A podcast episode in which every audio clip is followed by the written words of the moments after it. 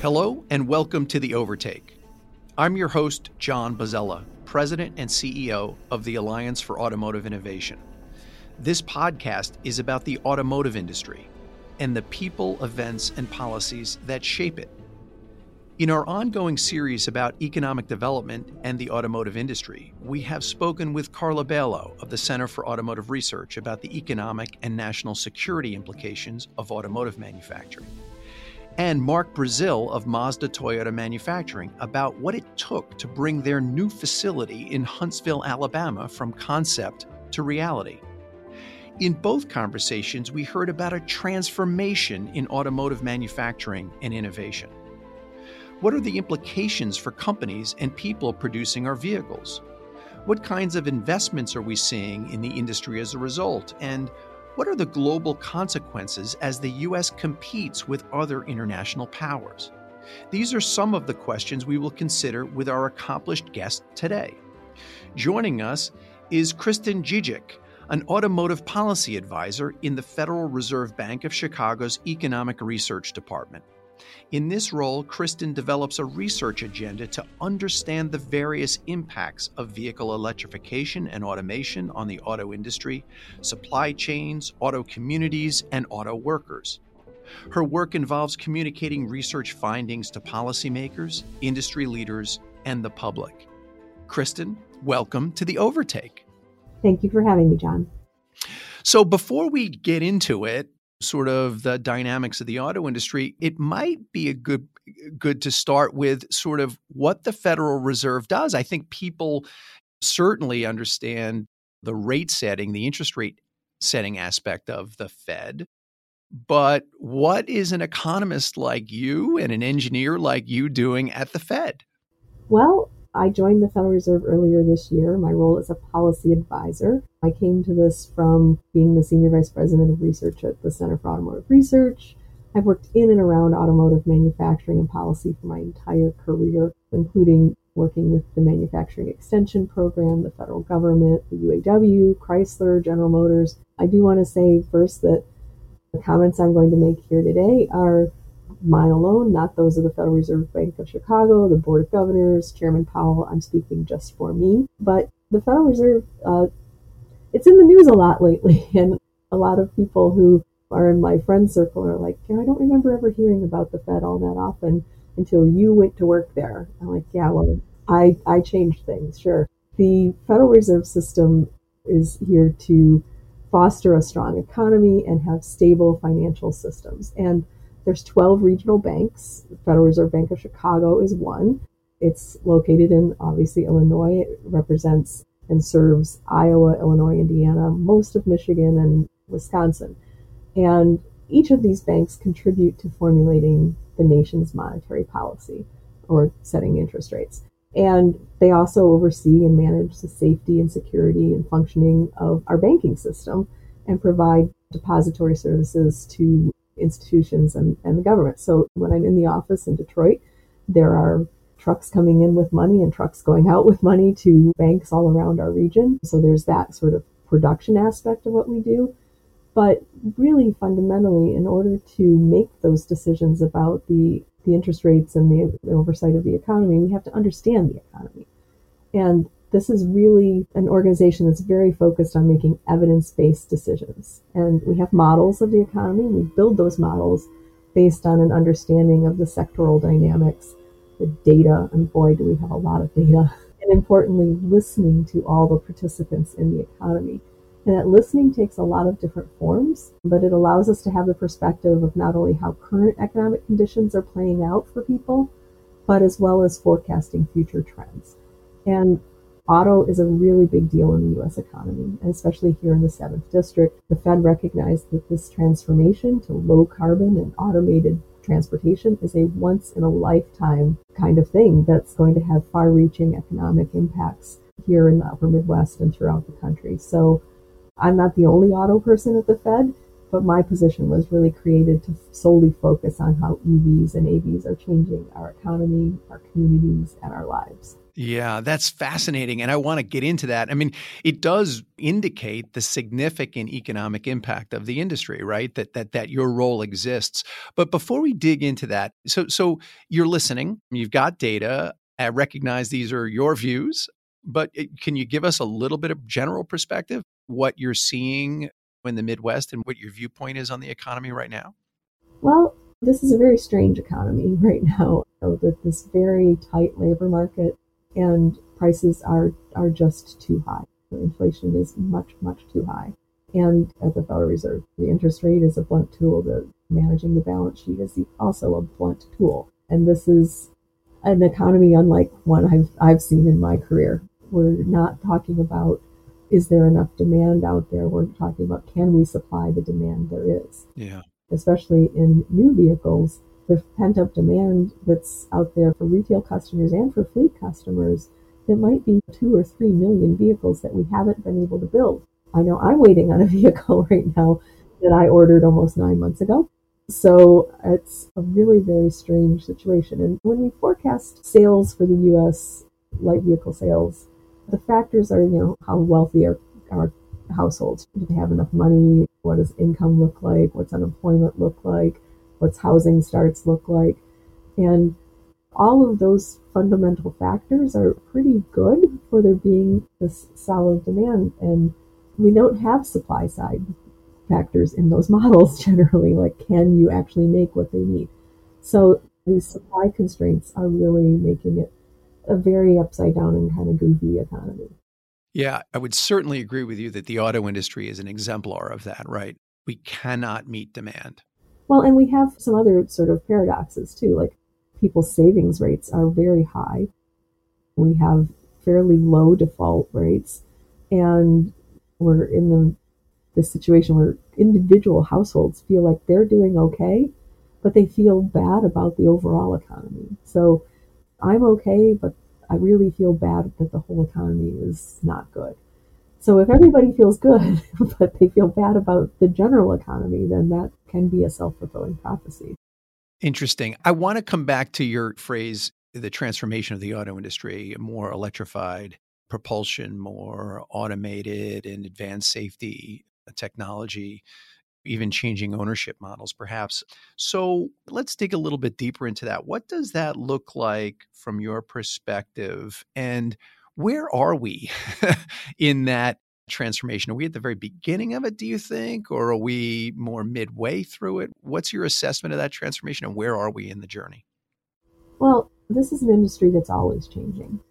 And some of the changes have not been all that transparent to people outside the industry, but we've gone from really making regional products to making global products on much more consolidated vehicle architectures and just honing the supply chain dynamics to degrees that no other industry can do. And the auto industry brought the power of that supply chain to this pandemic early on of we made ventilators, we made masks and PPE. You know, we could really harness that that global supply chain and do good things with it. So I think we're always changing, but we're right in the thick of this EV, AV, and advanced safety transfer, transformation. So I think we're right in the early, early middle, and really everything is changing. The product itself, the processes we use to make it, the inputs, the names of the suppliers and the supply chains and the sources of those materials, the trade agreements that oversee that bringing those materials and parts and components here the use cases of the vehicles, the markets, how we buy the vehicle, how we use it, even how we pay for it, and and the regulatory environment. Like everything is moving all at once, and I think that's what's really different about this period in time. It's not just oh we're moving from different types of steel or we're moving from having 15 platforms to having six. This is really all of the things moving at once. Yeah. And so you've talked about some of the factors. I love the phrase use cases, right? I don't think people always apply it to personal transportation, but it does raise the question what do you think is actually driving the transformation? Is it the opportunity for manufacturers to provide different use cases or expand mobility? Is it a desire to reduce emissions, increase safety? Is it all of the above? What's your sense about what's driving this transformation?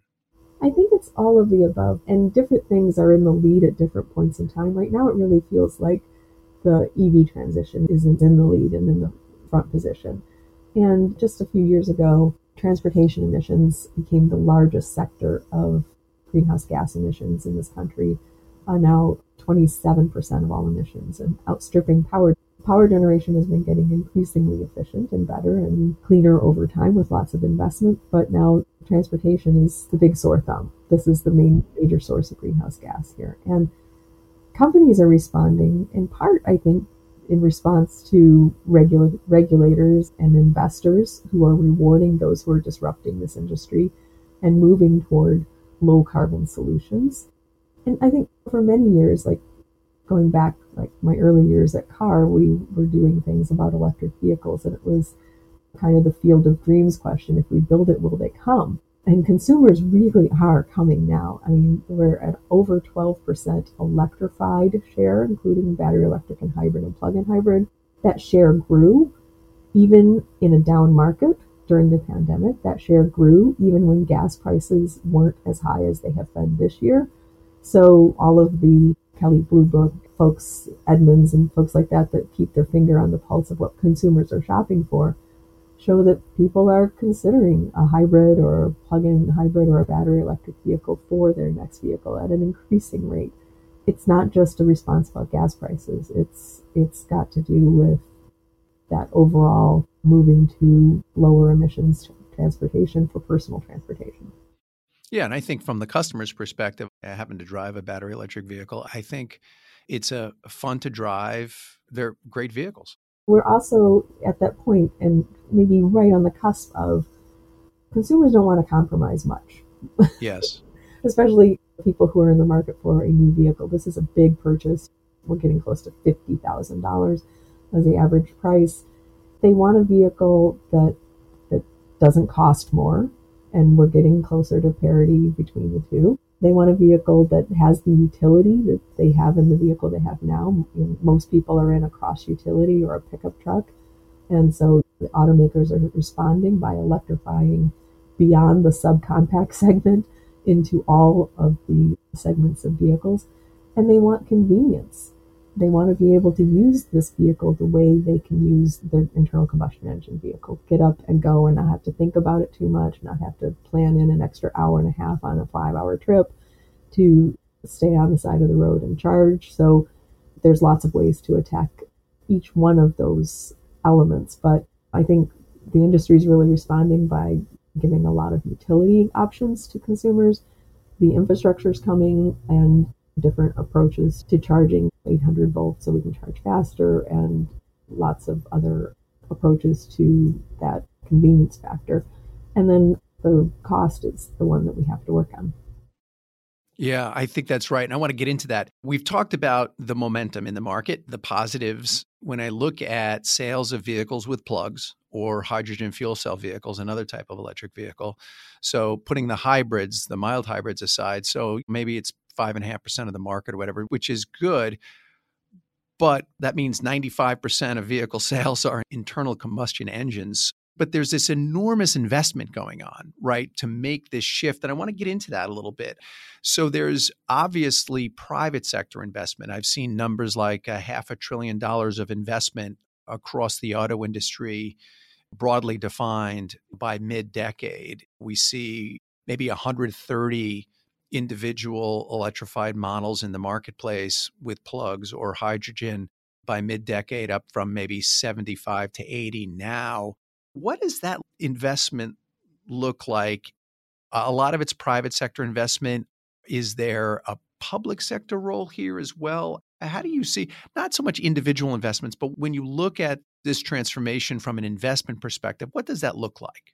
There are very few private investments that aren't met with some public support, in, at least in the United States and Canada. These new technologies, and new suppliers, and new assembly plants or battery plants or semiconductor plants are held out as big prime economic development plums that states and communities are competing fiercely with each other to win. And the fundamentals of a deal have to be there. You have to have a site that's that makes sense logistics wise, close to the suppliers, close to the market, cl- close to where the product needs to be. It has to have a workforce and an ability to replicate the workforce and all kinds of other considerations that an investor you know, a company may be making when they place a site somewhere. But that public side of it, the tax incentives or training incentives or other considerations for offering free land or reduced utility rates or other kinds of components of the investment are, are pretty critical, and that sometimes is what tips the balance between two equal sites. There are states that want to have a stake in this new and burgeoning industry, and there are states that want to hold on to their share and potentially grow their share of this industry. So think about the Michigan, Ohio, Indiana kind of upper Midwest traditional industry that this is where 75% of transmissions are made and over half of all engines for North American production. And we're going to be making fewer transmissions and engines. So these three states are really looking at how do we stay a part of this industry that has been so fundamental to our economy for so long? Right. And fewer transmissions and engines, of course, because electric vehicles don't need transmissions and engines. They have electric motors and they have batteries to store electricity. So let's talk about this competition, though. So states are competing with one another. Part of that competition is to provide some type of incentive. So why? I mean, what's the return for a state to provide support for that investment? Well, in the end, it can be sort of a zero sum game for a country, right? Our federal government doesn't get involved in whether a plant is located in Michigan or Tennessee or California or anywhere like that. But states do care where those locations are. And so they are competing against each other. And there's only so many deals to be had. And there's only so much money in each one of these states' coffers to do these sorts of investments and, and incentivize these investments and deals. So they're not going to win them all.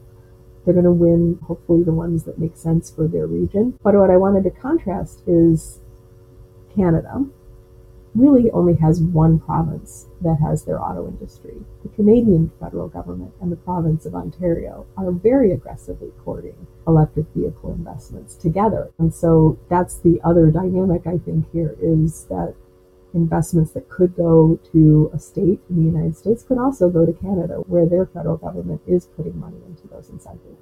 That's where I wanted to go to next. So I, I, think it's fairly obvious to me. So, you know, if there's a battle between, say, Tennessee and Georgia or Tennessee and Indiana, the value proposition for the government in Tennessee is look, I'm going to provide some incentive, but I'm going to get jobs and tax revenue and support for school districts and the building of a innovation and the building of a core automotive community where sort of there's economic activity. So, but there is an international competition as well, isn't there? Right. And that seems to me, at least, to matter more and more than it used to, to your point about Canada. Right. So let's talk a little bit more about that. I, I, used to think about the auto industry as purely global and capital flowed where it needed to flow to produce a very efficient supply chain and automotive manufacturing system. It's a little different today, maybe. Would you agree? There seems to be more of a competitive dynamic between countries than there was, or not? I think there is more of a competitive dynamic. And I think there's also, we're in this period of, we talked earlier about the supply chain constraints that we're in, just a massive reevaluation and rethinking of the risks involved in a global supply chain. And to be fair, there's risks if your supplier is across the street and has a fire or tornado. These kinds of risks can happen. But these long global supply chains proved particularly fragile in parts of this pandemic. We had just in the second quarter, the China COVID shutdowns. Really, you didn't see many headlines about it here, but that was causing a lot of people to scramble in our supply chain management offices in the auto industry as this variant ramps up, they're looking at potentially more shutdowns in China.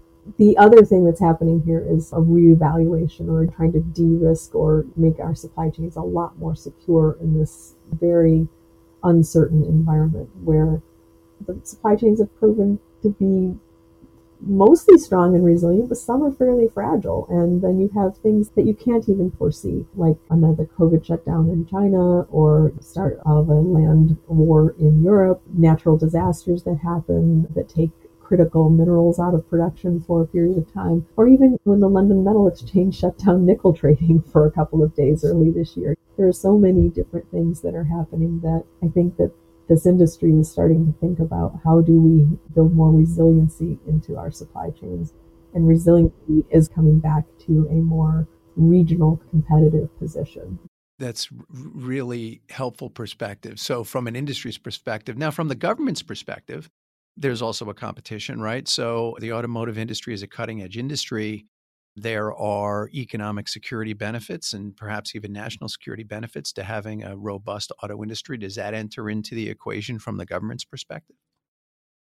Oh, absolutely. And this was one of the first things that this current administration did was the 100 day report on critical supply chains and, and then the longer reports and work that they're doing on what are, are not only for what's going on right now, but for ensuring a competitive future for the country in some of those advanced technologies where the US may have not been at the leading edge. So I think this has been a priority of of this administration at least to to look at supply chains for I don't know about you, but when I read those hundred day reports, I'm like, we were in, involved in all of them, really. Yeah, I found it to be almost remarkable the extent to which the auto industry is central to that supply chain analysis, semiconductors, for example, as well as the emerging supply chain for the raw materials and components that will go into electric vehicles. So I agree with you, which raises a question I want to come to now, which is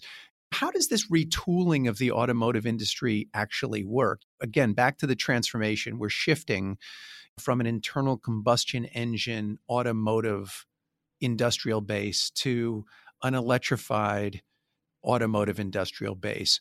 How does the industry retool?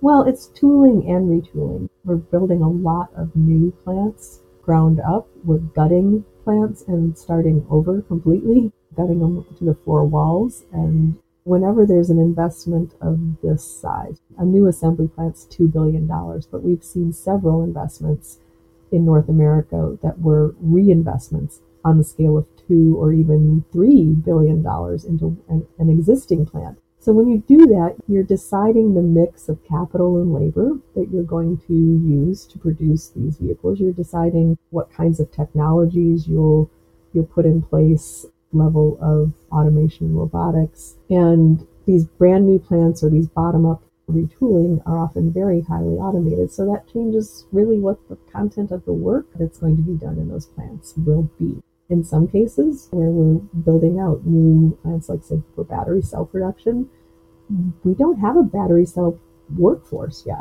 so, mm. like the retooling involves training and retooling workers and setting what is the bargain for those jobs. Like, what are we going to pay for those jobs? And what's the quality of work? What's the quality of those jobs going to be? And that's all decided with that investment and the decision of the mix between capital and labor. Like, what kind of workers do we need for these plants? Yeah. So some of this transformation will be, as you said, retooling. I'm going to use that word broadly because I know tooling means something more specific in the industry as well as how some of us use it more broadly to just talk about the transformation on the industrial side. But let's use the term broadly for a second. So some of this retooling is reuse of existing facilities, significant reinvestment, maybe some of the same people with retraining and a focus on human capital.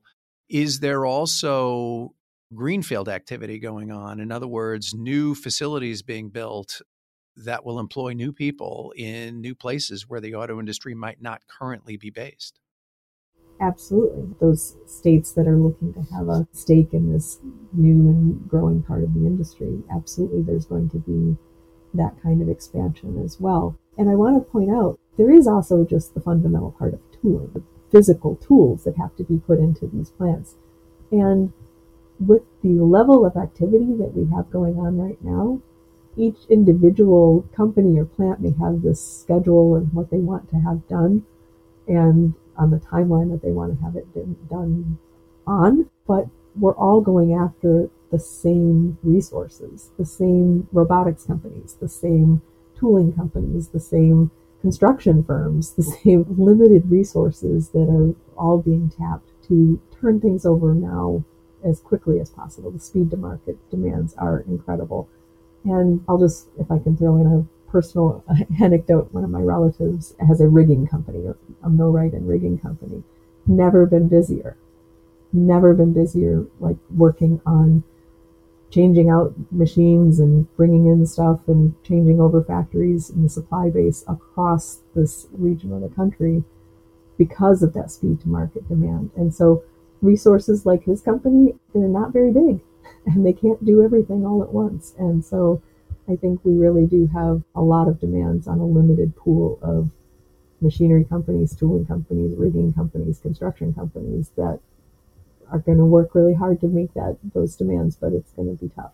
Yeah, it's a great point uh, because if you look at the auto industry broadly, it is an incredibly asset intensive industry, right? So these are plants that have millions of square foot under roof, right? And these tools that you're talking about to stamp sheet metal, I mean, the vehicle, no matter how it's powered, is still a physical thing moving through space. So it still needs a superstructure and it needs sheet metal and it needs all these things. So what you're talking about is all of the tooling and equipment and robotics and labor that goes into that is an enormous investment, but also a challenge in terms of how all that gets sequenced given the pace of this transformation. Well, and our robotics and automation equipment needs chips too. Yeah. and there are chip supply issues even in their industries. So, as we're thinking about these major investments and the plants and what they look like, what is the impact of this shift on the broader manufacturing community, right? So, we've talked about the assets, but what about the workers and the communities where these facilities are located. And I think about my experience at Chrysler and Kokomo, Indiana, which was all transmission plants at the time. I mean, how do we think about this transformation from a worker and a community perspective? Well, that's the center of why I'm at the Fed. and what we're looking at is that what does that transformation do to workers and communities and local and regional economies? And Kokomo, Indiana is a great example. It does, it's all transmissions for Stellantis in North America come out of Kokomo. They did invest in an engine plant there now too, and then just recently selected Kokomo for a $2.5 billion investment in a battery plant. That battery plant is a joint venture. It's not necessarily going to be a unionized plant, that will be determined later. And we don't know exactly what the, the dynamics of if there's loss of jobs in the transmission side of things, will people be able to go over and work in the battery plant? Are there sufficient jobs and will they be able to make those transitions? I think what really brings for a community like Kokomo or any host to a traditional internal combustion engine supplier or component plant is a lot of uncertainty. You mentioned earlier about many of the cars are the same. They're still a physical object moving through space with steel and seats and things like that. A lot of things stay essentially the same. Some go away entirely, like gas tanks and exhaust systems, and you don't need to have quite as much fluid management when you don't have that much fluid running through the vehicle. And some change in really fundamental. There's new suppliers, like these joint venture battery cell plants, and that's a process industry, not really a discrete manufacturing industry like we're mostly used to. And overall, like you can find a study that says that there's going to be more workers in the electric vehicle industry, or there's going to be fewer workers.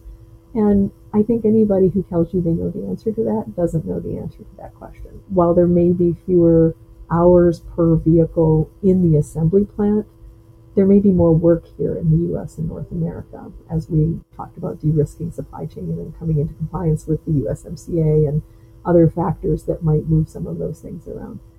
I want to shift now to the customer. Let's look at this from the customer's perspective. So, you mentioned a little bit earlier sort of what purchasing behavior looks like, what average transaction prices are. Let's talk a little bit more about that. Prices are high right now. Why is that? And how dependent is this transformation on the customer?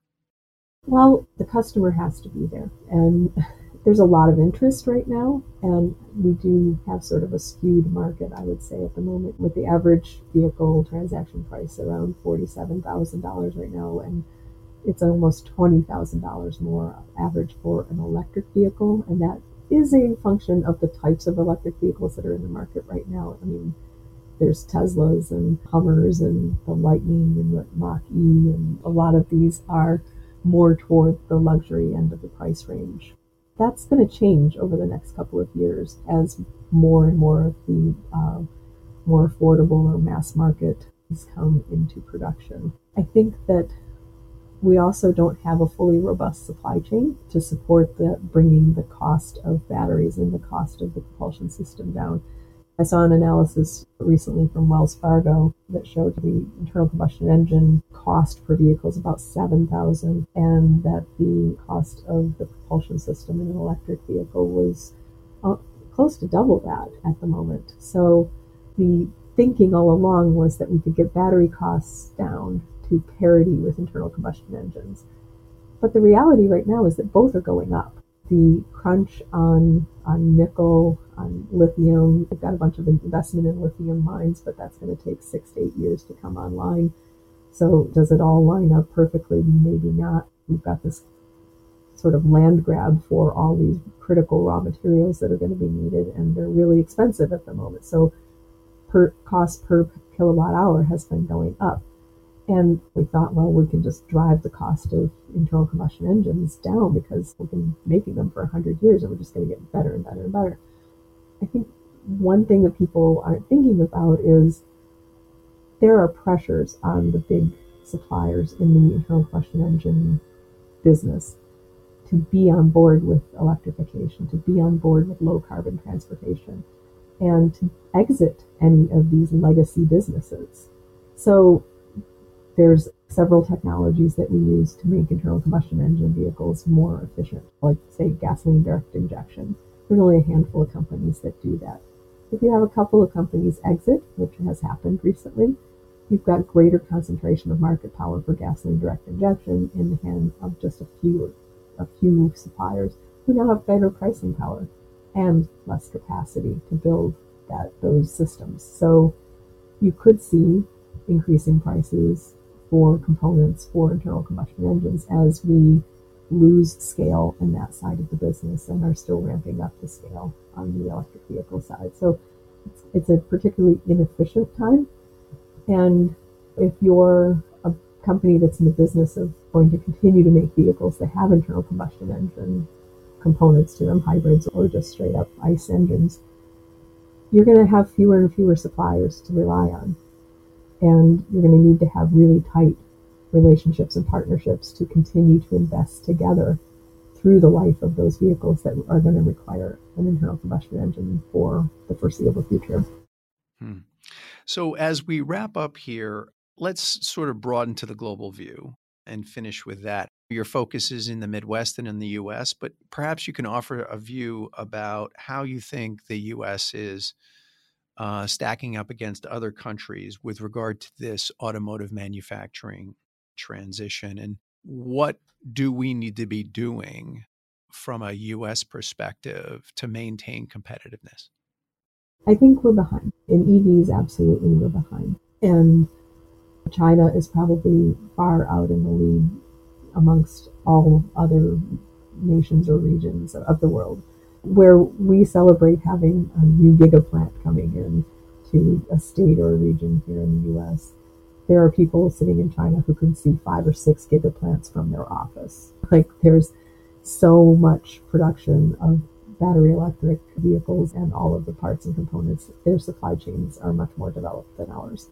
South Korea also fairly developed and I think a little bit in the lead. I think we're pretty neck and neck with Europe. Certainly, the European consumer and the market is a little bit further along than the US consumer, but there's struggles, I think, in, in getting production all lined up and all the models out on the same kind of time frame that we're on. I think Japan is sort of on a different path. You know, Japan has bet really big on the Japanese producers have bet really big on hybrids and the shift really strong to battery and plug-in. They may be playing a little bit of catch up, but they also have big investments in advanced battery technologies like solid state and in fuel cell. We've been in fuel cell for quite some time and the backing of the Japanese government. So I think we're behind China and South Korea neck and neck with Europe and Japan is really sort of, I see us on a different path. What we need to do, really attacking that affordability issue and bringing costs down. You can bring costs down a lot of ways. Many people just go straight to, well, the consumer purchase incentives. That brings costs down. Yes, it does. But supporting fundamental R&D and manufacturing investments that can get the cost of producing the product in the first place down so that you don't have to then take the discount off the top at the, at the dealer. Getting better, more energy dense, more resource efficient batteries, and just working really hard to get the fundamental cost structure straightened out so that we don't have that big gap between the legacy propulsion systems and the new electrified powertrains. That will really help us get on board to a more electrified, low carbon transportation future. Well, Kristin, thank you so much for being on the Overtake. It's been a fascinating conversation, and I really appreciate you taking the time to be here. Well, thank you for having me.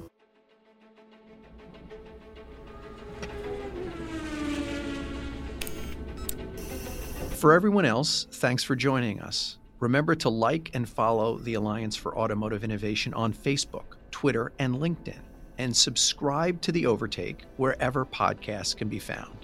Until next time, thanks.